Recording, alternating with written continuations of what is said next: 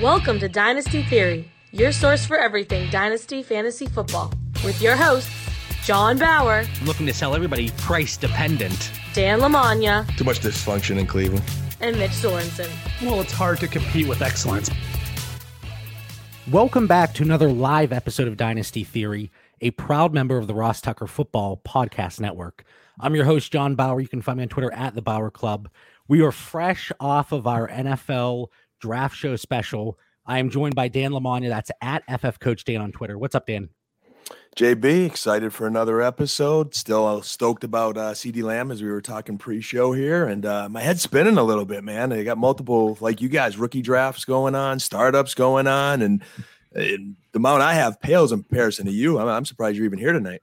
Uh, this is probably, I, mean, I love startup season, but I think rookie draft season might be the only thing that outweighs that. And Dan, I, I showed you before the show here, but over my, I got a new jersey here. I don't know if you can see the name over Gallup, but my old CeeDee Lamb jersey here. So I'm, I'm jumping on the bets. bandwagon. And then we are also joined by Mitch Sorensen. That's at Dyno MC on Twitter. Mitch, what's going on? What's going on? I think we already talked about it. Pretty sure we decided to go for two nights next year, didn't we, on the draft?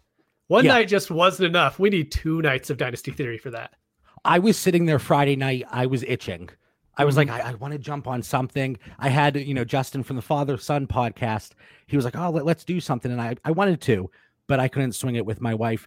And Mitch, I was laughing because your mom watches all of our shows live on YouTube. And she even stuck around for whenever we got a little, well, I say we, but I got Yeah. a little R rated. So I, I just want to apologize to everybody. Well, she'll hear you right now. We have to ask Mama Sorensen after the show if she forgives you, JB. I think she will. She she can throw a comment on the uh on one of our Instagram posts. But before we introduce this week's guest, and we have another great one lined up, I want to remind everybody that Mother's Day is right around the corner. Do not get stuck getting your mom or wife the same old flowers in a card. Instead, check out myfrontpagestory.com. You'll have the chance to sit down and talk to an actual reporter who will write a fantastic story about your mom or wife, and it will look like it's from a newspaper. Plus, you don't have to leave the house for this gift, which is always a plus with everything that's going on. Again, that's myfrontpagestory.com and use code theory20 to get 20% off. We have another fantastic guest joining us tonight. He is the host of Superflexperts and the co-host of Fantasy Timeline.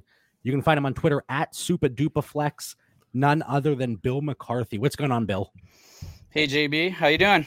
Oh, always good. I think I'm still recovering from draft night, but I'm hanging in there. I mean, obviously, you watched the draft. You jumped in our chat every once in a while throughout the night. What did what did you think of it? Not so much from a an actual draft perspective and where players went, but like the format. Did was it okay with you? Yeah, I mean, I enjoyed it. It, it, you know, it's nice to see the crowd and everything, but I mean, I think they did as well as they possibly could with, you know, the options that they had. It was kind of funny to see uh, the commissioner slowly slouch in his chair after each pick, which that kind of entertained me. Eating a thousand M and M's throughout the the Yep. draft. I I enjoyed it. I thought it was cool. I thought it was really cool to see the the players with their families and the reactions and the the emotions that we got to see. But I, I thought, like you said, Bill, they did the best they could in this situation. And you know, I wouldn't mind if they did the same thing next year. But I have a feeling, money wise, that's not going to fly. So, like I said, obviously we're coming off of the draft here. Let's talk about some of the biggest rookie risers. A lot of us were taking part in in our rookie drafts, and we want to talk about the guys, whether it's because of the draft itself or maybe we've you know just reevaluated a certain player. They're a riser for us in our in our on our draft boards. So, Bill, let's start with you. Let, let's take a deep dive into a player, and then eventually we can just rattle through a few. Sure. So the guy that I picked was Ke'Shawn Vaughn, uh, running back drafted by Tampa Bay. Fantastic situation for him. Um, he's a little bit older, 25 years old, but he has prototypical size for a lead back, um, good balance, vision, capable receiver. Arians has been saying that he wants somebody that can play all three downs, and you know he just seems to be that type of back compared to uh, Ronald Jones. Wait, Bill, can I stop you real quick? You said Ke'Shawn Vaughn was 25. 23. Yeah, I, I had to I had to look though because did I did I make that up? I thought I heard 25. I thought I said 23, but I I mean, who knows what I'm saying? I had to look though because I'm like, if he's 25, I just moved him up my draft board. He's gonna plummet. Yeah, I'm no 23. Uh, if I said 25, I did not mean that. But you know, regardless, he's a little bit older than most running backs, so you know, you're. I wouldn't expect much after that first contract. And I, you see all the time where people, you know, there's a lot of people that do a lot of analytical uh, uh data, and you look at the running backs, the age they are when they're drafted, and I think he was 22 whenever the draft took place. I think he might turn 23 next week, but you know that's kind of like Sony Michel, and there, there's very few players that, just like you said, Bill, they are productive into their second contract. And I, I can't think of some of the players off the top of my head right now, but they had a few good years, two, three, four years, and then after that there was a big drop off. And Mitch, you and I were in a lot of startups right now, or a lot of rookie drafts, and some of them were co-owning teams. Mm-hmm. We've been chasing Ke'Shawn Vaughn since the draft. Yeah, every chance I've been able to get him, I've got him, whether I've had to trade up. There's some leagues where I just didn't have the firepower to trade up in the first round because my teams are awful. But all the rest of them, I've got him in six of 10 rookie drafts I've done so far. I've traded for him in when the startups had the rookies included. I've traded for him in those leagues already, and I'm trying to acquire him in a few more. But for his cost right now, people still like Akers above him. And I have no idea why someone would want to take Akers above him in the first place. But there's a big difference in value between the two. And I would much rather just have Vaughn at his cost. Up until 12 hours ago, I had Akers above Vaughn, and I'll admit it. And I actually had Akers above Dobbins pre draft. But Dobbins has jumped up over Akers.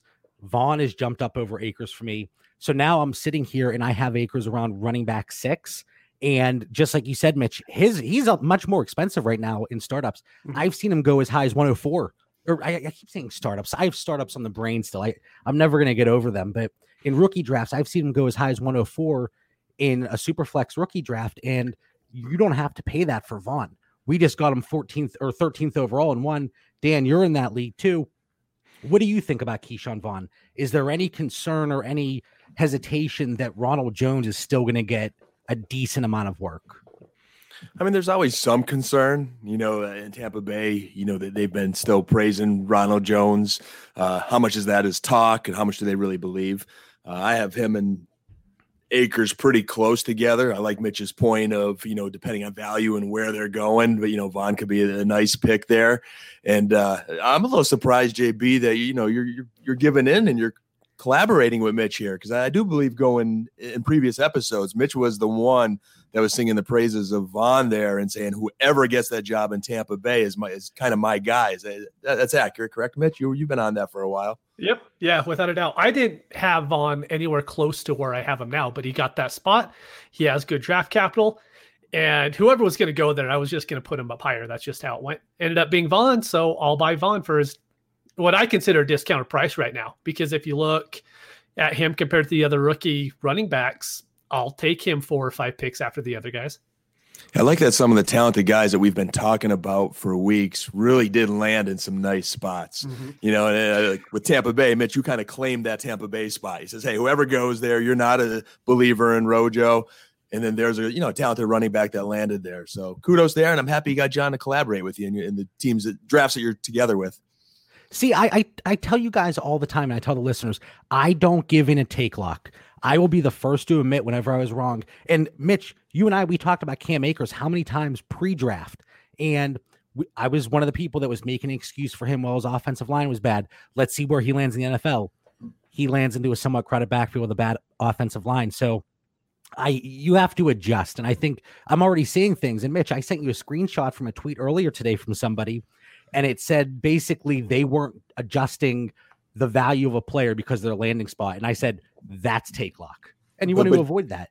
But but John, a little later we're going to talk about some receivers, and, and, you're not cooperating with Mitchell here, who has some great insight and a mutual respect for a rookie that I have, and uh, I'm struggling. So I was paying you a compliment on this one, but I think you're struggling with other guys and I'll throw our rankings up on the board, and I know exactly you're talking about. I'm looking at him on my screen here. Don't say his name yet. We don't want to spoil it. But yeah. I'm not touching this guy with a 10 foot pole here.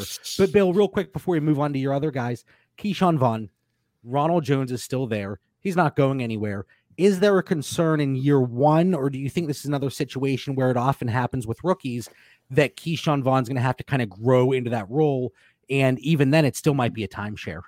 Well, I think there's going to always be a timeshare of sorts. Um, but the fact that Rojo struggles so much with pass protection, I think that gives Ke'Shawn Vaughn just all the, you know, plus touches. And that alone, you know, maybe it's a two thirds, one third type of thing where you're seeing uh, Vaughn get 65 35. You know, I'm very much comfortable taking him.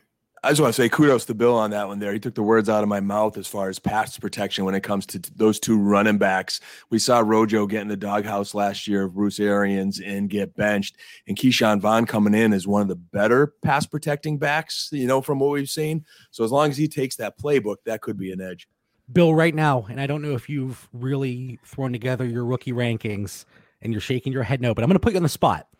And I'm, I'm going to throw our rankings up here because especially Ke'Shawn Vaughn, we definitely vary a little bit. I Dan, I think you have him. Where do you have him? Do you have him? You have him there at 112. But if, I'm, I'm right with Mitch. if you had to ballpark there, and Mitch has him there too, but if you had to ballpark where you have Ke'Shawn Vaughn in super flex rookie drafts, where do you feel comfortable taking him? I think towards the end of the first, and you know, running back is so much more, so much more of a position that's going to succeed in its first year that I feel like people really need to start taking I don't know, I don't want to say flyers, but more risk when selecting running backs and in the rookie draft. And and so I can accept anybody taking Vaughn even earlier, but I think I'm comfortable around the 109, 110 range for him. And that's fair. So right in the middle between me, who's on cloud nine right now, having him all the way up there, and Mitch, don't roll your eyes at me. Come on. You've changed it since then, though. Like he'd be up higher on mine as well. But I'm going to give you that chance. But I just had to sneak that in there. You know, Of course you the our, our senior intern of marketing and uh, design, aka my sister, and it's still an unpaid internship. You know, it's not in the the Dynasty Theory budget quite yet.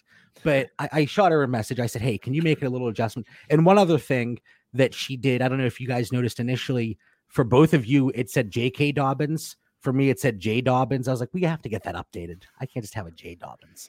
Okay, so so Bill, you're sitting there in the middle between Mitch and Dan and myself. But Mitch, okay, let's say that you did adjust your rankings right now. Where would you have him?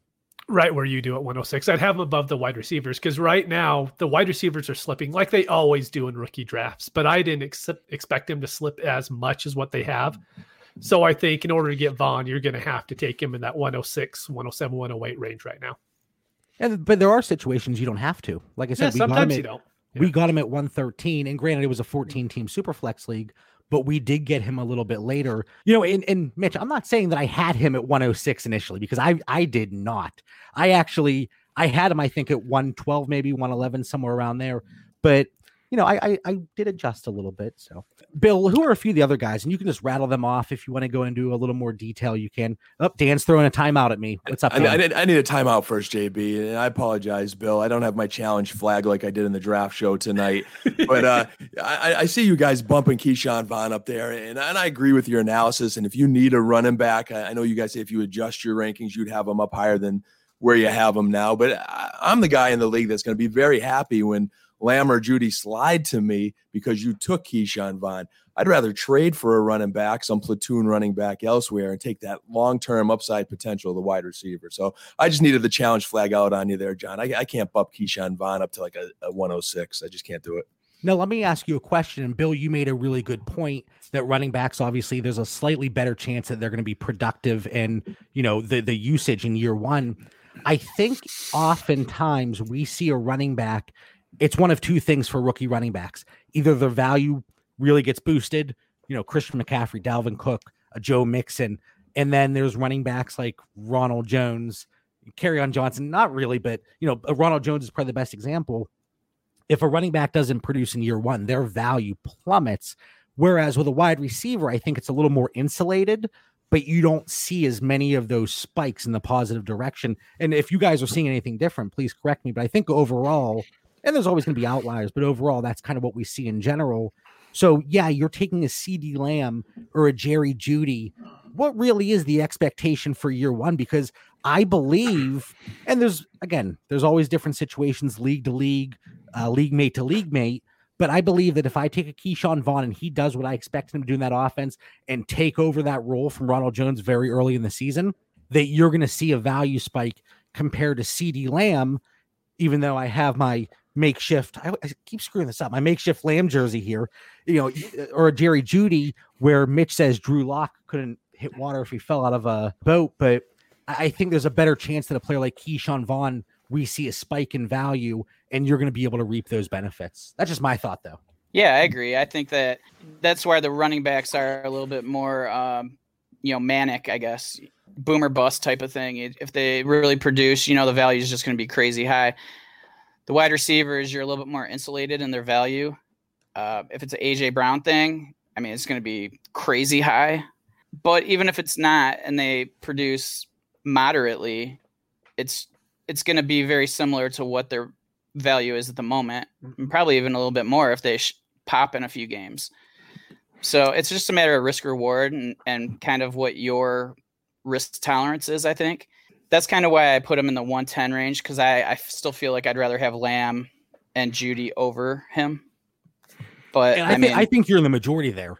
Mm-hmm. I, pe- people are going to listen back to this and think, well, those a-holes, Mitch and John, we're not going to listen to them from here on out. We're going to listen to Dan Lamagna because he, he's the wisest of them all here on Dynasty Theory. Bill, who but are the, the other guys you want to rattle off here? Hold on, I, I need, yeah, my, so I need my... Wait, Dan, do you have another? This is your uh, second time out of the night already. You have one this, more. You know, I, I got to use a second one early. John, this is a dynasty sh- sh- podcast, isn't it? Not a redraft podcast. Don't you want but, a guy that could be a superstar wide receiver, or do you want a running back that's going to be a decent running back till Tampa Bay takes someone else in a couple years? We yeah, talk John. about the short term values all the time, though. And it, g- going to startup right now, who's going early? Zeke's still going early. Barkley, CMC, they're the top of the list. And people are getting DeAndre Hopkins in the second round of super flex startups right now he still has at least at least three more really high quality years. So yes, JB, I they're bell cow backs going top, not a platoon back. He's still a platoon in Tampa Bay. In your mind, I think that not he's my more, mind.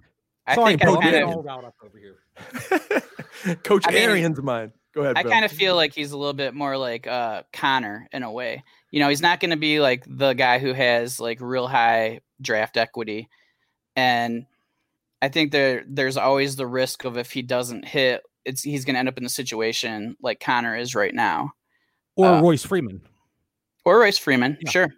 So that that's always like again, it's the risk.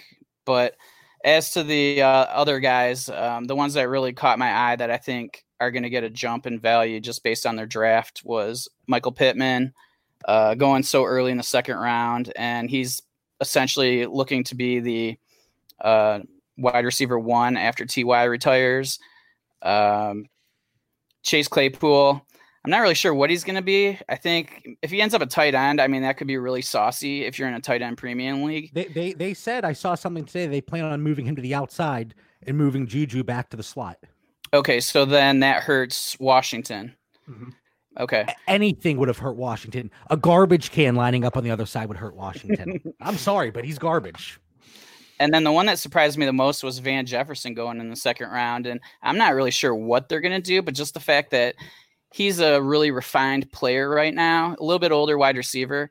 And the fact that, you know, they they just traded away Brandin Cooks. I think that they're going to figure out what I don't know what they're going to do because he's kind of a similar player to me as Kupp, but maybe they move Kupp outside. Maybe they, you know, move these guys all over the place like a lot of teams are doing. Um, so he could end up being in a really good spot this year. I love Michael Pittman. I think that's a great, a great uh, player here that you're bringing to the table. Chase Claypool, he's still early third round for me, but much higher than he was initially. And then Van Jefferson, Mitch, I had to double check here, but you certainly have him the highest out of all three of us, Dan, myself, and you. You have him at 206 here. And you do you still feel comfortable there? I do. It's just how the Rams use their wide receivers he's going to be on the field. I don't see Josh Reynolds playing over him for very long, if he even does it all to start the season. So Van is, is going to get any concern with them running more twelve personnel with Higbee and Everett, and now they have uh they brought Hopkins or Hopkins was it Brycen Hopkins? Yeah, they they definitely could, but as I see it right now, until they change that philosophy and I see it, I'm going to still stick with the Rams run that 11. They run it the most in the league. And so that's why I have Van Jefferson so high, is because he's going to see the field. You're going to get production. And that's what you need to see. You know, if he gets the production early and he produces, then that's awesome. But if he goes out there and turns into Arcega Whiteside, then you know really quickly that you're just going to have to drop bait at that point. Yeah, and I thoughts. have him. I have him. I think early third he might be back to back with Chase Claypool because I think they're both in similar situations. They're going to have an opportunity to see the field early as a rookie, but how are they going to produce? And as long as they do a decent job, just like Bill said, their value is going to be insulated as a wide receiver as long as they don't turn into a JJ Arcega Whiteside, like you said, Mitch. And Dan, you didn't have to use a timeout, but jump in here. A couple of thoughts, and I think I saw Mitch in a couple of leagues take Van Jefferson, and you guys both made great points on him. You know, he, I watched his film, and as we got closer to the draft, he went from like not on my radar to, to really moving up. And he is intriguing, and I think he could beat out Josh Reynolds. But to JB's point, you know, you take him like you did mention. I think it was a good pick where I saw you take him in, in rookie drafts. You're just worried that they use too much 12 personnel and how much, mm-hmm. you know, targets can he get. But yeah, I think we got him evaluated pretty good. And Chase Claypool there, uh, JB, you know, you might be breaking me finally here on the James, James Washington. Uh, that's who I heard he, they would be competing those two. I know Dallas was interested in Claypool if Lamb didn't fall to them.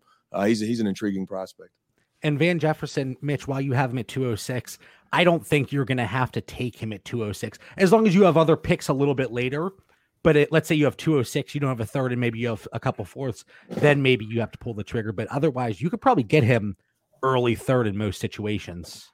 Yeah, he's going to be one of those like ineff- like market inefficiencies. You know, like he's drafted in the mm-hmm. second round, and people you might be able to get him in a third round of a rookie draft, which is just those are the things that honestly are where you win. You can get these guys who are drafted way earlier in the actual NFL draft than your rookie drafts. Mm-hmm. Completely agree. And then there's a few guys that are on the other side of that. We're not going to get into it tonight, but you know, maybe next week, Mitch and Dan and myself will touch on some of the the guys that really dropped. Uh, Dan, who do you have here? Who is your biggest rookie riser? First, I gotta say it's tough to follow Bill there using that word saucy. I gotta steal that for a future episode. I like that, Bill. I'm gonna take that, but but don't put T.Y. Hilton into retirement on me too soon. Here, I got some shares, and it's a free agent season. I think he blows up this year, and then we'll talk about retirement in a year or two. But he's got to get he's got to get paid first. But my biggest riser would be Clyde Edwards-Helaire. Um, you know, in our past episodes, we mostly talked about D'Andre Swift and, and, and Mr. Taylor over there, who both, you know, still have good landing spots and they're up there on our list. You know, I saw some analysts like Helaire and kind of snuck them in, but we didn't talk about him as much. And I just think he got the prime opportunity in Kansas City. You know, Coach Reid isn't a big draft running backs high guy, and here he uses first round capital on a running back you know, I think D will will play a little bit this year. We got temper s temper expectations to a degree, but man, a piece of that Kansas City offense, D will will probably get in the doghouse or injured at some point, and it, I think it'll be the Clyde the Glide show there. Um, as you know, as far as the other running backs, good situations, but I think in Indianapolis, I think Marlon Mack still has just one season being his free agent year where, eh, you know, I think you got to temper expectations just a little bit on Taylor just for one season, and then I think he's going to be the man. And then, um, you know, Swift. I don't know, Mitch, if you're worried a little bit about those Detroit backs offsetting each other a little bit. So I love where uh, Clyde Edwards-Helaire landed and his potential as an RB one this year. And I don't think he was an RB one all along for us guys. It's funny because I threw a tweet out on Twitter yesterday, and it started out with I really like Clyde Edwards-Helaire. He's my 102, even in Superflex rookie drafts. But I think people need to temper their expectations for year one because Damien Williams is going to be a little bit more involved than people would like. And you have people jumping in saying, "Yeah, well, you know, he's still going to be one of the top running backs." I said, "I it says I have him at 102. Like, what more do you want?" But because you say Damien Williams, people get all hot and bothered and pissed off. Mitch, you were probably the biggest Damien Williams supporter outside of his immediate family last year, right?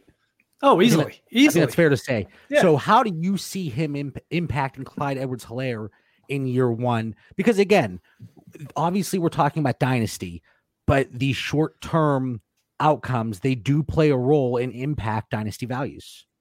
Yeah, I definitely think they're going to split the backfield this year.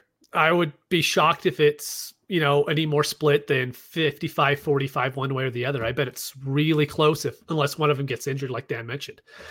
Um, but you I still was, have him. I, I have the rankings up here. You feel comfortable with him at 101 right now? Yeah, because here's the thing every single rookie running back this year is in that situation. The one that probably has the best chance of getting out of it is Ke'Shawn Vaughn. Cam Akers, no one talks about it, but Malcolm Brown can end up starting over him even before Darrell Henderson does. You have D'Andre Swift. Keish, you know, Kerryon Johnson is going to share touches with him the whole time.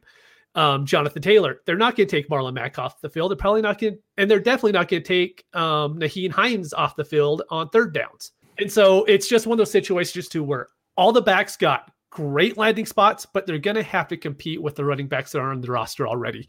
So 2020, I think this is built in with every running back that's there. That's why I mentioned on your tweet that you put out that you could change that name to Jonathan Taylor, D'Andre Swift. It doesn't matter. It's going to change. I, I saw your your tweet and I was ready to bicker back and forth with you, but I think I just hit the like button and I walked away. You know, I put my phone down. I probably, you know, poured myself a nice cold beverage. But the expectation, at least in my mind, Marlon Mack is still going to be involved. Mm-hmm. Cam Akers is going to see competition, and that offensive line isn't great. Kerryon Johnson's going to cut into D'Andre Swift. But I think a lot of people do believe that Clyde Edwards Helaire is the guy in Kansas City. And I think that's something we just have to temper our expectations. Damien Williams, he's like that pesky gnat, and you just keep trying to swat him away, but he keeps coming back. Yeah, offensive familiarity and pass protection will keep him being that gnat for a little while there, you know, and that's going to be the key for Helaire is just picking up the pass protection, showing he could protect that very soon to be expensive investment in Kansas City and Patrick Mahomes. And if he does that, he has just the best landing spot with that Super Bowl offense. And John, you did a great job of analyzing the other back situations. There's more questions there than there is in Kansas City. Guys, what was the over under tonight on the times Dan said pass protection? Because I think we hit the over already. Rookie running backs, man, they got to show show me some pass pro. Yeah. He's all about pass protection. All right, Bill, Clyde Edwards Helaire. Let's say compare him to Jonathan Taylor. Right now, you're 101 in a let's say one quarterback league who you pulling the trigger on first? I'm going to take CEH. I think that just the fact that he's a pass catcher increases his value so much more than Taylor. I mean, I love Taylor. I love his situation. I mean, it's a perfect team for him to land on. But you could say the same thing for Edwards Helaire. And I'm always going to defer to the pass catcher when I'm tie breaking. So, yeah, I don't think that there's much question that he's the number one now. And the fact that Damien Williams is on the last year of his contract, I believe, and so is Marlon Mack. We are gonna, I think, see the teams use those guys more just because they can run those guys down and they don't really have to worry about it next year. So, yeah, but no question, it's CEH right now for me. This is one of those situations, and it's kind of a cop out, but I wouldn't argue with anybody that has Clyde Edwards Helaire at 101. I think they're both going to be in fantastic situations, especially in 2021. But for me, I'm still leaning Jonathan Taylor. But again, I'm not going to argue with somebody that goes Clyde Edwards Helaire. Dan, who are some of the other guys? And I'm looking at your list, and for the most part, I think you got it right. Yeah, you know, it's it's sticking to the guys that we've been talking about every week. And you know, there were three wide receivers outside of the big two that I loved. And you know, I'll give Mitch the the majority of the credit on the first one, JJ Justin Jefferson. Uh, you know, the more I listen to Mitch talk about it, the more I watched this film, the more he grew on me. And I just love his landing spot in Minnesota. You know, I think just so many years of watching those Vikings games, and every time they try to throw to any other receiver not named Thielen or Diggs, I watch drop balls and just underperformance. Now Diggs is gone. They need a number two and he's got talent. You know, we went into the combine asking about his speed. He ran a fast 40. The, the guy's got it. I, I think he's almost a little bit undervalued or underrated. So in these drafts, when you know I'm not able to get a Jeudy or a Lamb, I'm targeting these three guys. It starts with Justin Jefferson and his situation there, and then the great year he had at LSU. And then I'm looking at Michael Pittman, which Bill mentioned. Uh, I've loved Pittman all along. Love the landing spot in Indianapolis. You know, they need a number two desperately as well. And I think Pittman fills that void ideally. And, then- what was the main reason you liked Michael Pittman right off the bat? Got the genes, man. The dad's gun. we all remember Michael Pittman Sr., you know? And uh, my last guy is the one Mitch and I are wise to, and I think Bill is. And we're going to have an intervention here tonight on the Dynasty Theory podcast with you, JB. Laviska Shenault, man. This guy is talented. He will find a way to stay healthy, and he got the ideal landing spot in Jacksonville. Um, outside of Chark, I think Dede is not the guy. He's not the number two that they thought he was going to be. Don't feed me Chris Conley. He got the ideal spot for for Mitch's boy Gardner Minshew there, Mhm. and uh, I think he blossoms in Jacksonville. And, and I'm just going to throw in my sort of sleeper is Antonio Gibson. After I lose out on all these guys in the draft, I want in somehow on that athletic freak. Oh my God, I watched his film, and he, just looks like the real deal. No matter what he does, running the ball, catching the ball. I love what what's ahead for that young man. I have Antonio Gibson at 206, so I'm right there on board with you. Justin Jefferson, Mitch, I think he likes the landing spot more than I do. I don't know if he actually rose for me because Mitch did such a good job of convincing me to like Justin Jefferson that i really started to. So uh, when he landed in Minnesota, yeah, the opportunity is there, but I'm just kind of like, eh. And on the draft show, I said people weren't thrilled about Stefon Diggs. Where was his value? It started, it started to drop a little bit, mm-hmm. and they didn't like that landing spot. You know, obviously him being in Minnesota with the way they run their offense. What should get me all hopped up on Justin Jefferson in Minnesota? Shouldn't it be all those receptions? Sort of you like you mentioned that Ke'Shawn Vaughn, you know, opportunity now. It's it's sort of similar with Jefferson. He could lead this rookie class in re, in receptions in year one. And just what if, just what if he's the best receiver in this class? Like what He's if the, not- eh all those touchdowns and receptions at LSU wasn't just a Joe Joe Burrow LSU product? He's not going to lead the rookies in receptions in 2020 because honestly, and I don't want to toot his horn, but Mitch is bringing the guy to the table that's going to have the most receptions out of all the rookies. So, Mitch, who do you have? So this is a guy who I had wide receiver six, wide receiver se- seven, and I was always making little comments on Twitter about him too because he was the Twitter darling. And it's Jalen Reagor. Came out of TCU. Um, 2019, we all know the story by now. He had horrible quarterback play, but he had had a lot of drops. But if you look at the 2018 tape, he was perfectly okay. So when people started talking to about him going to the Eagles, I'm like, oh, perfect, because they need to replace Nelson Agholor. But you know, that's probably taking it a little bit too far. But when you look at Reagor, he immediately went up to my wide receiver one. He has a good good quarterback, good offense, so we can check those off immediately. He has to compete with DeSean Jackson and Alshon Jeffery to get on the field because we brought up that 12 personnel with Van Jefferson. Problem with the Eagles is they run it the second most in the league, right behind Minnesota. And so if you hear anybody talking about, oh, Reagor is going to play in the slot, that's not really a good thing because that means he won't see the field. And so it's something that we need to keep an eye on on how they're going to use him. But within 2021, Marquise Goodwin's going to be off the team. Alshon Jeffery, they're going to have to cut him because he's going to be a cap casualty. Same thing with DeSean Jackson. So by 2021, Reagor could be the wide receiver one on his team. And he's one of the only guys that could actually achieve that within a year. You look at C. Lamb doesn't have a chance. Jeudy doesn't have a chance. Even Laviska Shenault is probably not going to jump over Chark. And there's a lot of guys there that don't have that immediate opportunity. And the fact is, the coaching staff just might not like Alshon Jeffery anymore for all the crap that they put up with last year. And so they might just put Reagor on the field over him to begin with. And so I think that's why he just immediately jumped up from like wide receiver six to wide receiver one for me. Bill, was Rager a big, or as Mitch initially said, Ragor? Is Ray Gore a big riser for you?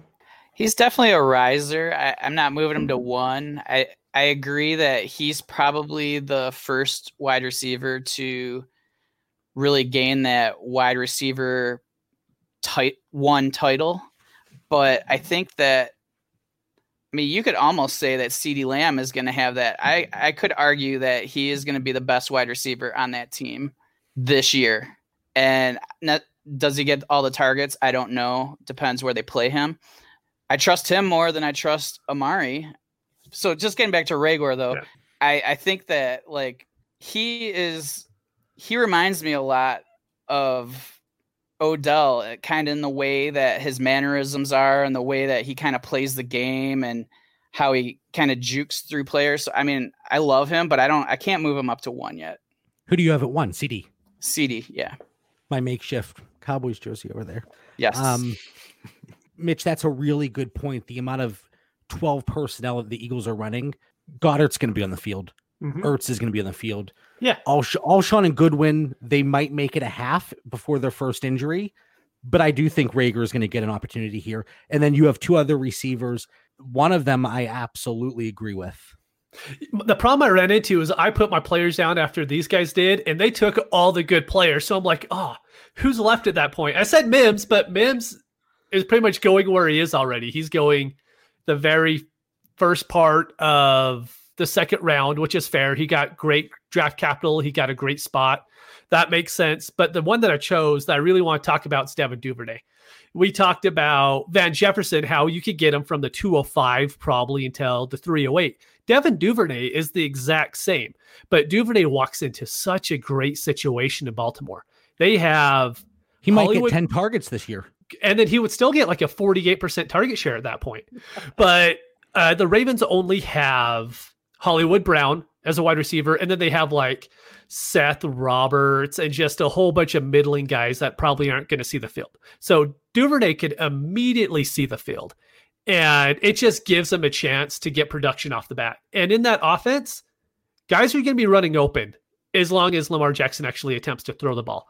And so he's just a guy I'm willing to take a chance on at 205, 206, 207, somewhere around there. You know, if it ends up being 301, you could probably get him there as well. But he's a guy that I'm willing to go out and acquire a lot of shares of because as I look at it, those guys that are in the middle of the second round on, I just want a lot of shares of one guy. And if he hits, then I'm in really good shape because the odds are a lot of these guys are just going to burn out. So if I could get a lot of shares of the one guy that hits, cool. If I get a lot of shares of the one guy that doesn't hit, oh well, other people are probably messed up on their picks as well. I actually think that Mims could be the receiver here in this class based on the opportunity and the situation, kind of really filling that Robby Anderson role that could, I, I don't want to say a low end wide receiver too, but maybe the 25 to 30 range year one. I think it's realistic. I think it's reasonable. And it's nothing that's too crazy. I'm not saying he's, oh, the wide receiver five overall, but I think he could have a really solid year. And he's going to do it. And I'm going to talk about here shortly, but he's going to do a lot of good things for that offense overall. And it's kind of like what Hollywood Brown, Tyreek Hill, those players do. He's going to bring that to the Jets. It depends on how much you like Perriman there because he's there for a year and they gave him a pretty good contract. I think he's getting almost 12 million bucks. Isn't that close to what Devin Funchess got in Indianapolis for that one year? Very true. So Touche. I mean, one year deals, the the number spikes a little bit. So yeah, I, I like those receivers. I like all the guys that you brought to the table, all three of you. Laviska Shenault, I think there's always gonna be somebody that takes him before me. And it's probably gonna be Dan in every single draft. Dan, let me ask you a question. You're you're high on Shenault. You liked him before the draft, you like him now with the Jaguars. Dysfunction doesn't ruin it for you? It depends who we're comparing him to, JB. Uh, you know, you, you got to twist my words a little bit here, pal. No, um, you know, again, I, I take guys on dysfunctional teams. It depends on the situation throughout a draft. So I try to keep that in perspe- perspective for our listeners there. But Shenault's my guy, man, and uh, you know, I, think Mitch. You know, I'm happy I gave him credit on Justin Jefferson because even though we picked him on our, our show notes, Mitch, I, I- I think that was still your guy. So I'm a little surprised you're putting Reagor in front of him because you've been Jefferson all the way. The problem is just Minnesota had, I think they had the second least pass attempts last year. And I think it's going to be the same moving ahead. I don't see him bumping it up with a rookie wide receiver when they had Diggs. And so that's my biggest issue with Jefferson. I love him. I still have him really high in my rankings, but I just don't know if he has the ceiling of even someone like Shenault does. You know, One of the- ceiling is insanely high if he could stay healthy. That's, you know, the issue with Shenault. One of the I issues- look in comparison to to Reagor. Sorry, JB. The, and those two are close in talent, so you, you can flip Mm-hmm. a coin. But I don't want to ever get caught in that trap too. Of just because a guy's on a good landing spot, it means we take him. You know, talent always rises to the top. Yep. Great point. Jefferson, just like you said, Mitch, he worries me a little bit because everybody has that expectation. Well, Diggs is leaving with those targets, and Jefferson is going to fill that role. Irv Smith is developed. He's going to be mm-hmm. more involved in that offense. Do they run more 12 personnel with Rudolph still there? Irv Smith, Thielen, if he's healthy, Dalvin Cook being used out of the backfield, Alexander Mattison. So there are issues there with Jefferson. I don't think he's going to get nearly as many targets as people think. It's kind of the same thing that I said with Clyde Edwards Helaire. I think people have to temper their expectations a little bit. But then, you know, once the preseason gets here, I'm probably going to say Jefferson's getting 350 targets, boys. You know, like, so we're all guilty of it. And I do it too. But I, I just think we have to be very weary and hesitant of these rookies going into 2020, especially with the potentially shortened off season. Yeah, when we were talking about it real quick, Minnesota ran the most 12 personnel in the league last year. Did they? Everyone brings up Philadelphia as being like the 12 personnel team, but it was actually Minnesota who ran the most. I think with the two teams, and I think JB mentioned it. I mean, at some point, I expect those Eagles guys to get injured, so that would you know make the case for Reagor. But in year one, I just if they are healthy, I think they do stay on the field. He'll get he'll get his reps, but not he's going to share more. Where I think Jefferson's just going to be the clear number two. All right, so we talked about the rookie risers, and for one reason or another, most of them landing spot, but also uh, maybe just looking into them a little bit more, they really jumped up our draft boards. I want to spend some time talking about the vets that came out as the big winners from the NFL draft. Bill, start us off. Yeah, I think Davante Adams was a clear winner. Uh, not having any other pass catchers. I think there was a tight end drafted, but nothing that's going to affect him. I mean, last year he was on pace for 170 targets. I think he could probably be on that same pace this year and lead the league in targets. So I think he's a clear winner. There's nobody really changing that situation at all. I see Davante Adams, and I, I had a tweet. He's going to get 180 targets, and I really believe that. Mitch, you're going through your projections, and you said you have him at a 30% target share. This oh, was yeah. pre-draft. I don't see that changing. And Mitch's guy, and uh, he has him on the list here, so I'm not even going to get into it. But um, yeah, I completely agree with Davante Adams. So, Bill, you have two other guys, and I, Bill, you and I share the same mind, I think, because mm-hmm. I love these guys. Yeah, my other two guys are Drew Lock and Derek Carr. I mean, I, I think those are pretty, uh, pretty safe to say that most people will agree with that. Uh, just all the, you know, all the talent that's being put around them is exciting just to see like how they're going to perform this year. Mitch, you're shaking your head as much as you like Drew, dislike Drew Lock. You can't argue with the fact that they added weapons around him and he's in a much better situation now than he was a week ago. You can't argue with that. Without a doubt, they they improved for both those guys. They improved the skill positions around him, so he should be better. That also means to me that a second round draft pick from last year is going to have an extremely short leash, leash if he doesn't produce. He's not going to get the normal, hey, we'll give him three years to see what happens here. If he doesn't produce next year, I don't see him being there in 2021. That's my biggest issue with Lock is he could he could go out there and be a top 10 quarterback this year without a shadow of a doubt with the uh, amount of weapons he has around him. He should be expected to be a quarterback 10 this year. But if he's actually, not, I, I don't have him that high for this year. I do see him as a quarterback too because again, it comes down to the passing volume. They bring Melvin Gordon in. I think they spent they focus more on the run, and mm-hmm. with that defense, I do think I, I think he's going to be that 15 to 18 range. So super flex, I love him. But I think he's I don't want to call him a game manager, but I think as long as he can get them to 10 and 6, maybe 11 and 5, maybe that's a little too much. Mm-hmm. But if he gets them to the playoffs, that's what's going to secure his job rather than going out there throwing 600 passes and leading the league in passing yards. Look at that division, though. They're going against Kansas City already. Um, the Chargers, that defense is amazingly good. And then they have the Raiders as well. And the Raiders had a great draft. And the Raiders were the surprise team last year. So I could see, you know, them improving as well. So that's my one worry with Drew Lock is he does have all this talent and he should succeed. But he also could be the guy that could be replaced after one year because they don't really have any reason to keep him around if he doesn't succeed. So that's my only hesitation with Lock now there's no excuse. They put the weapons around him. It's it's his time to shine. And if he can't, I do believe he's going to be out the door sooner rather than later. But I do believe in Drew Lock. So pardon the pun. Actually, don't pardon it. But I have him locked and loaded here in a lot of my super flex leagues. Uh, Bill, you have Derek Carr on your list, and I, I like Derek Carr a lot. Do you think there's any concern with Marcus Mariota coming there? They didn't draft a quarterback, which was a great sign. But a lot of people do believe that Mariota, for one reason or another, whether it's injury or performance, he does take over in 2020. I'm not one of those people, for the record. Yeah, I I don't believe he will. I think he I think he had like 26 touchdowns and eight interceptions last year.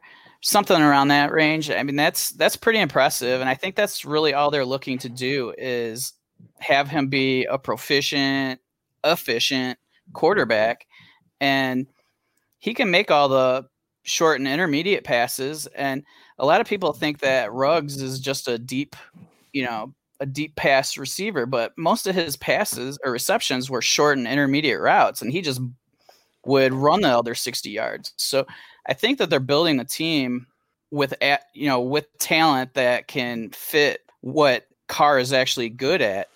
So I'm I'm not worried because I haven't seen anything from Mariota in the last few years that concerns me, but there's always that safety net just in case Carr blows up.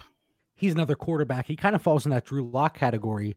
They're putting weapons around him where previously he really didn't have that many weapons, especially last year. It was Darren Waller, Hunter Renfrow came out of nowhere, Tyrell Williams was injured.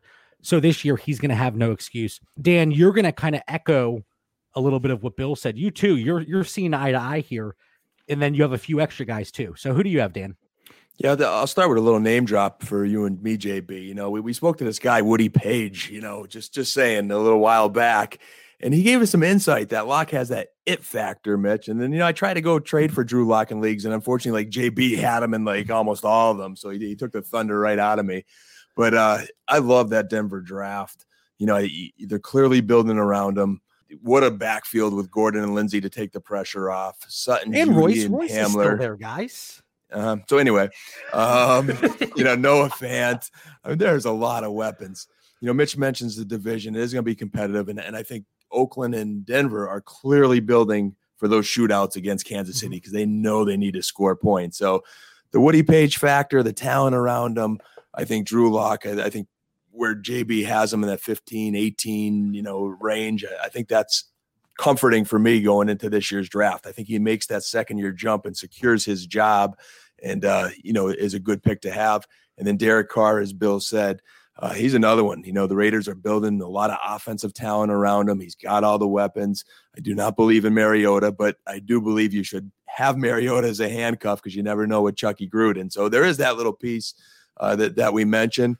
But I think Lock and Carr are going to be there for a few years. So I left the draft feeling comfortable with them that they didn't go draft the quarterback of the future like Green Bay or Philadelphia, those teams that threw some wrinkles in the draft.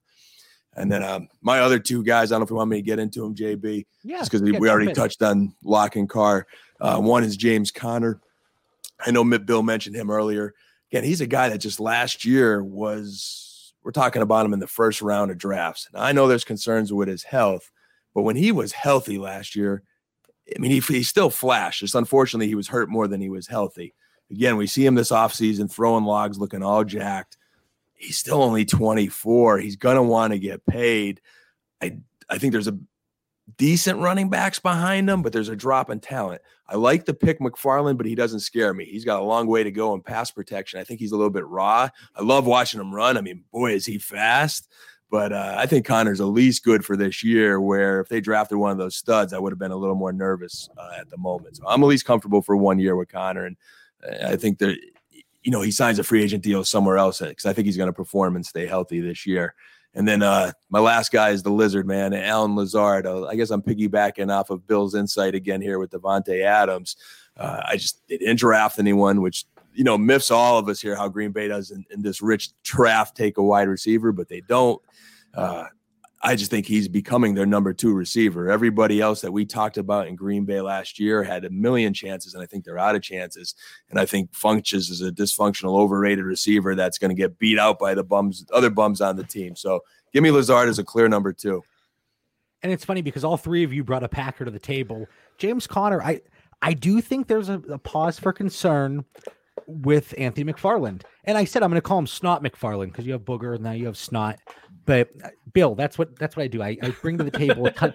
during our live draft show. I think I had at least 15, 20 terrible jokes. And towards the middle and especially the end, Mitch, Dan, and any guest we had on the show, they completely ignored it. And I was like, well, all right, I'm going to sit here and drink my Gatorade and vodka. But uh, there was a pause con- for concern. And I think James Conner, his health is certainly an issue. And I, I keep saying it. I don't want to say a player's injury prone and I'm not a doctor. I just want to throw that out there. I think every that's very clear. But what told you know the chemo have on James Conner's body? And that's a serious question. I don't know. You know, these other injuries, I, it seems like they're popping up. Has his body been weakened because of it and things like that? So it's just something that I've been thinking about. I don't know the answer to that. If anybody does, let me know. But then Allen Lazard, I think that's a good one too, because he should secure that wide receiver two role, especially with how much Aaron Rodgers likes him. And that's a big thing in that offense, even though it seems like the organization itself is not a huge Aaron Rodgers fan, Aaron Rodgers fan right now. Mitch, for once we agree. I like the three guys you have here. Well, I'll start off by saying that Packers draft was the worst draft I've seen in a long time. It didn't make any sense. Even you see a lot of people saying, well, they're building to be a run team now. Well, then build for it. Get some offensive linemen. Don't take AJ Dillon. But, anyways, so funny thing is, actually, in my notes before I saw who Dan wrote down, I said, everyone's going to talk about Funchess and Lazard. That's a bunch of nonsense. You don't want those guys. Who you want is Jace Sternberger. So actually, I was going through some like old Packers notes on their, you know, exit interviews that they're having with players. And Jace brought up that LaFleur asked him if he could start to play slot, if he could go and train in the off season so he could, you know, be the tight end as well, but they can move him to the slot. And if that's a possibility for Jace and you get to have him as a tight end in the first place, that just bumps him up a little bit more for me. And you could get him. I've been getting him for third round 2020 first draft picks in almost every single league, or I'll have him added in. Like, oh, yeah, I'll do that trade if you throw him in as well. I keep and, getting the trade alerts from my fantasy league, and your name keeps popping up, and there's two players in every single trade Ke'Shawn Vaughn and mm-hmm. Jace Sternberger, every single trade.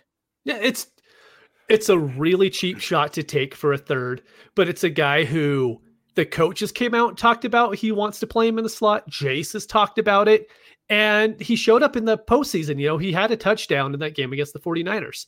He didn't show much as a rookie, but I never expect rookie tight ends to do anything in the first place. But he was a third round draft pick.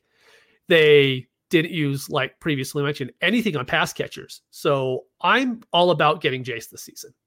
I, I got to say here and compliment Mitch, you know, JB, if there's something our listeners could do, it's every show, every other show, Mitch has this like sleeper nugget and he does it in DFS. He'll do it in Dynasty. You know, you look at Jace, and he was a sleeper tight end last year. We knew he was low raw, had potential, flashed a little bit at the end. And then Mitch gives you that insight of being a slot wide receiver that, there's a lot of value there. So when you're in your drafts and you're looking at guys, uh, I would I would not forget what Mitch shared right there because that could be a difference in in your tight end situation for a league. I like Jason moving forward, and like you said, Mitch, he's dirt cheap yeah, he's pretty much free. And then the other guys I was going to bring up, thanks for that, by the way, Dan. But I was going to bring up Minshew, pretty much the exact same thing as Lock and Carr. They didn't bring in any competition for him, even though we heard they're going to bring in Tua. They probably were going to trade up for Burrow at some point, so they didn't have to play Minshew. But he's also a guy who has this year to prove it. If he doesn't prove anything this year, he is gone and the Jags kind of improved on the defense, and so they could be complete trash this year, and he could be gone. But you should have a solid 16 weeks to have him as a starter. Mitch so sweated all those Minshew investments. Winston? I know, right? Is What's he that? this year's Jameis Winston? I'm not saying the ceiling is is that high, but is he a guy that just completely goes off this year? The team is not great, and then he's gone after this year. Not gone, but back to the bench. Could be. If the team sucks and they end up getting the top three pick, they're going to end up taking Lawrence or someone else. They just don't have enough invested in them. So they're going to have to end up being seven and nine, eight and eight. That drops them too far down in order for them to be able to draft a quarterback. And Pretty then, much what Oakland did last year with Derek Carr. Exactly. They got yeah, to that, seven and nine, and they okay. Well, we're mm-hmm. going to keep him one more year. And Miami almost screwed that up too. Miami almost screwed up getting Tua. And then the last guy I was going to bring up is Le'Veon Bell because that whole Jets offense now turns into a buy. They upgraded their offensive line through free agency and through the draft. They have Crowder already. They have Mims. They have Perriman. Sam Darnold is a good young quarterback. He's still really he's younger than Burrow, guys. He's still really young. Le'Veon Bell is going to get all the volume. He is going to be a top five running back in volume again this year. There's nobody behind him on the roster. We don't have to worry about anyone coming in, a rookie. I mean, Perine isn't going to come in to take touches away from Bell. So they're going to give him all the touches again, and we'll see how it works. Maybe he only gets 3.1 yards a carry again and he sucks, but he'll be getting that volume every single week. And that's pretty big to me.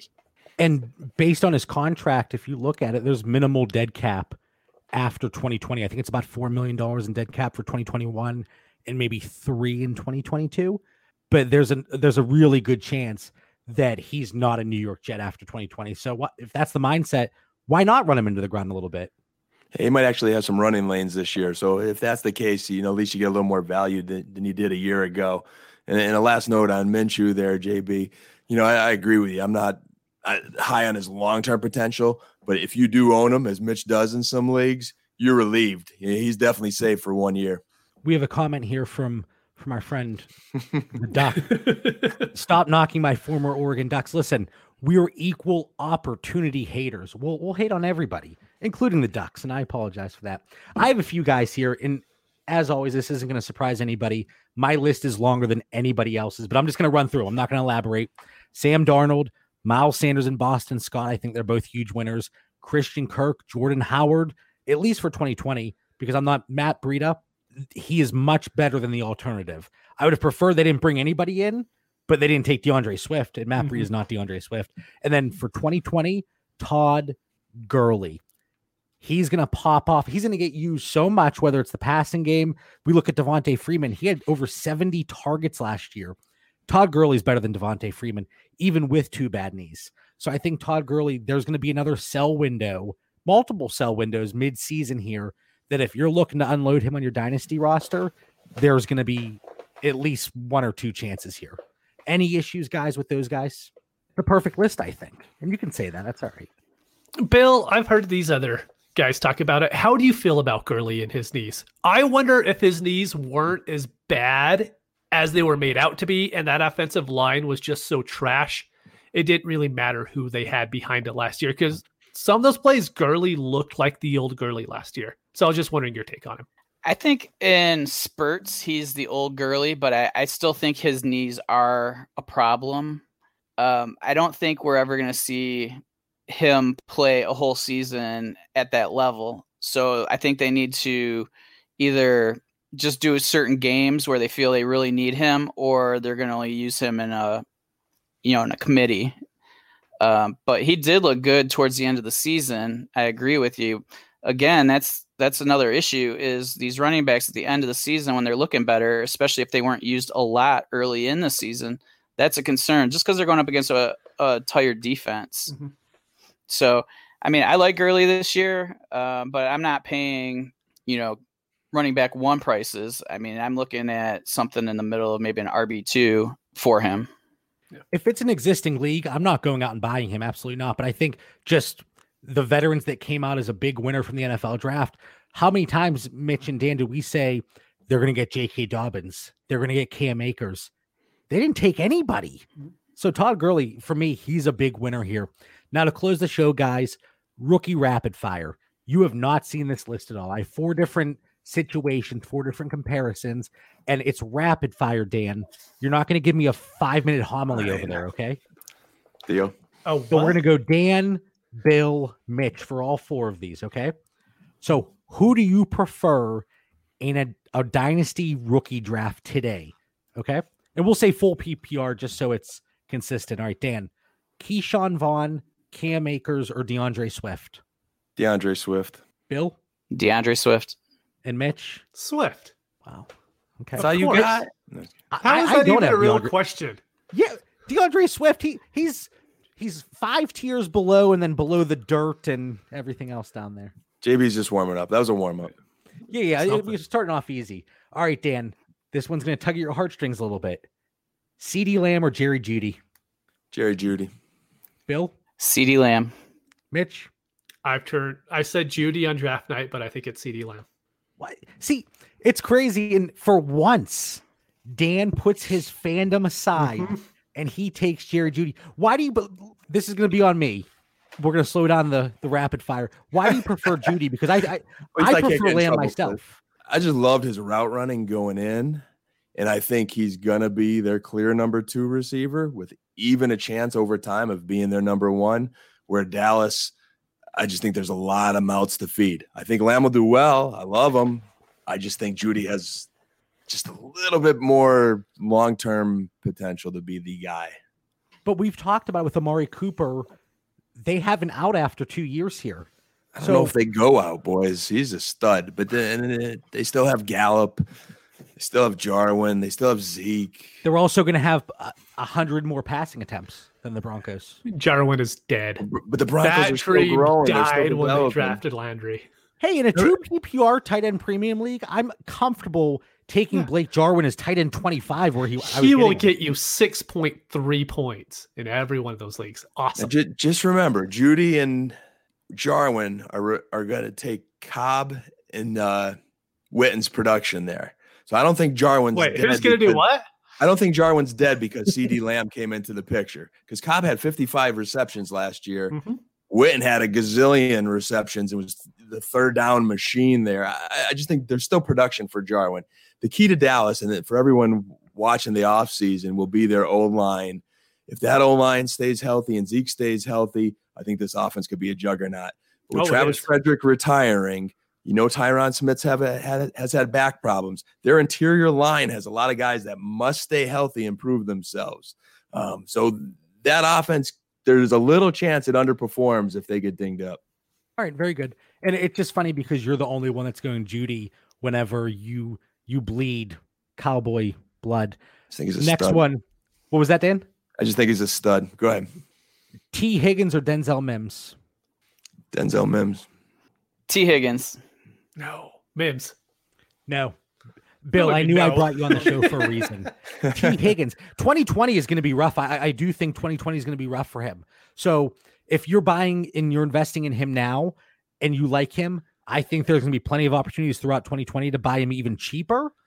Whereas Mims, he's going to see a value spike in 2020 because he's going to see the field. He's going to be used in the passing game, especially when they fall behind early. But Tee Higgins, man, he's going to fill in for AJ Green. I'm not saying he is AJ Green, so don't quote me on that. But he's going to take that spot in 2021. I'm very excited about that offense. You're going to have my man, Tyler Boyd, Joe Burrow, Joe Mixon, if he gets uh, an extension there for 2021 and beyond. I think Tee Higgins is going to be an absolute stud. All right, Third Dan, time- your third time out here. We're Third in overtime. final one here. Didn't you say Sam Darnold was your man about 10 minutes ago and how young he was and, and this potential of the Jets and he could be the man and Perriman's one year deal is, you know, just a one year deal? And what, what- and what did I say? And I didn't contradict myself. I said Denzel Mims is going to be the wide receiver to have possibly the best rookie season. That's what I said, right? Then you just take Higgins over him? What did you just say to me 10 minutes ago? We're playing Dynasty, baby. This is the least rapid fire segment I've ever heard. It's because I'm getting I, I get carried away here. So my rapid fire takes like an hour. Okay. So that was 2 2. Bill and I, we win the tiebreaker there. The guest gets the extra point. Now, Dan, Darrynton Evans or Bryan Edwards. So a little uh we're mixing up the positions here for once. Bryan Edwards. Bryan Edwards.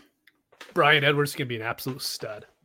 Okay, well, I I have Darrynton Evans, so we'll just maybe I'll edit that part out where I say Darrynton Evans. I think he's gonna have he's gonna have an opportunity to do something on offense. He's gonna be using the passing game. I and then is Derrick Henry there beyond 2020? Mitch, you flip and flop on this every other week. Evans is not a feature back. He doesn't have to be though. The way the NFL is right now, he doesn't have to be an every down back to to be relevant and possibly. I'm not saying he, he's not a running back one, but he doesn't have to be for where you're getting him in drafts. Yeah, but Edwards could be a wide receiver one and the Mhm. on the Raiders. No, my man Hunter Renfrow and Darren Waller, they're not gonna let that happen. yeah, Renfrow. Yeah, that that one died pretty quickly. I mean, is he going to see the field at all after week four or five after these rookies actually get a hold of it? There's just no way. when we talk about the players that really took a hit because of the draft, two of my really cheap options throughout this offseason so far took a hit. Blake Jarwin, Mhm. Hunter Renfrow. God rest their souls. All right, so we did a little rookie rapid fire. We went through some veterans that gained, well, maybe not gained value, but they didn't take a hit because of the draft. and then rookies that rose up our rankings. Bill, thank you so much for coming on. P- plug our listeners. You know, we we talked about uh, the the two shows you're on. Where can they find you? What are you working on throughout this off season? Yeah, well, first I want to let you guys know I had a great time. This was a lot of fun. Um, I appreciate you bringing me on after your last four guests, totaling 685,000 followers on Twitter. Um, yeah, you can find me at the, the fantasy timeline where we talk about, uh, you know, topics that we saw on Twitter. We kind of go over the news, that sort of thing, uh, with my co- co-host Josh Valentine at Real Fantasy TL. Um, and then I do the Superflexperts, which is more of an interview based uh, podcast. I had John on there. And that was Uh, the best episode you've had, if I'm gonna. Oh, it was a great time, man. I enjoy it, man. We because pretty much on that one, I'm talking to different analysts, and we're talking not necessarily about like the news and specific values of players. It's more about philosophies and you know theories and and psychology of fantasy football. So you know, it's just a different kind of macro look at it. Um, and that's pretty much it. I I write uh, I do quarterback review for the Rookie Digest, so finish that up, and I have to do the post draft analysis. So that's pretty much what I'm working on next is reviewing some of these quarterbacks that I did not review beforehand. So yeah, that's it, man. And I I have so much fun talking to you guys, and you know, thank you so much for having me. next year we're gonna have to get you on our draft show when we do we expand to two nights. It, it was hectic, but it was so much fun, and I'll try to keep it maybe not PG, but maybe just PG thirteen at least this year because it, it may have gone a little R rated. And Dan, he kind of you know shook his finger at me. Hey, Mother's Day is coming on the 10th, pal. I can't have you getting the moms fired up that listen to the show like you've been. I, I would never want to do that. But Bill, you know, you're doing fantastic work there with the the the fantasy timeline and the the Superflexperts. And I love the format. And you know, just like you kind of said, coming on our show, I had an absolute blast whenever I jumped on with you. Just uh, very light, but still informative, talking about the different topics. So uh, keep doing what you're doing. We want to thank everybody for tuning in. Find us on Twitter and Instagram at Dynasty Theory FF, and subscribe to the YouTube channel Dynasty Theory. Be safe and have a great night.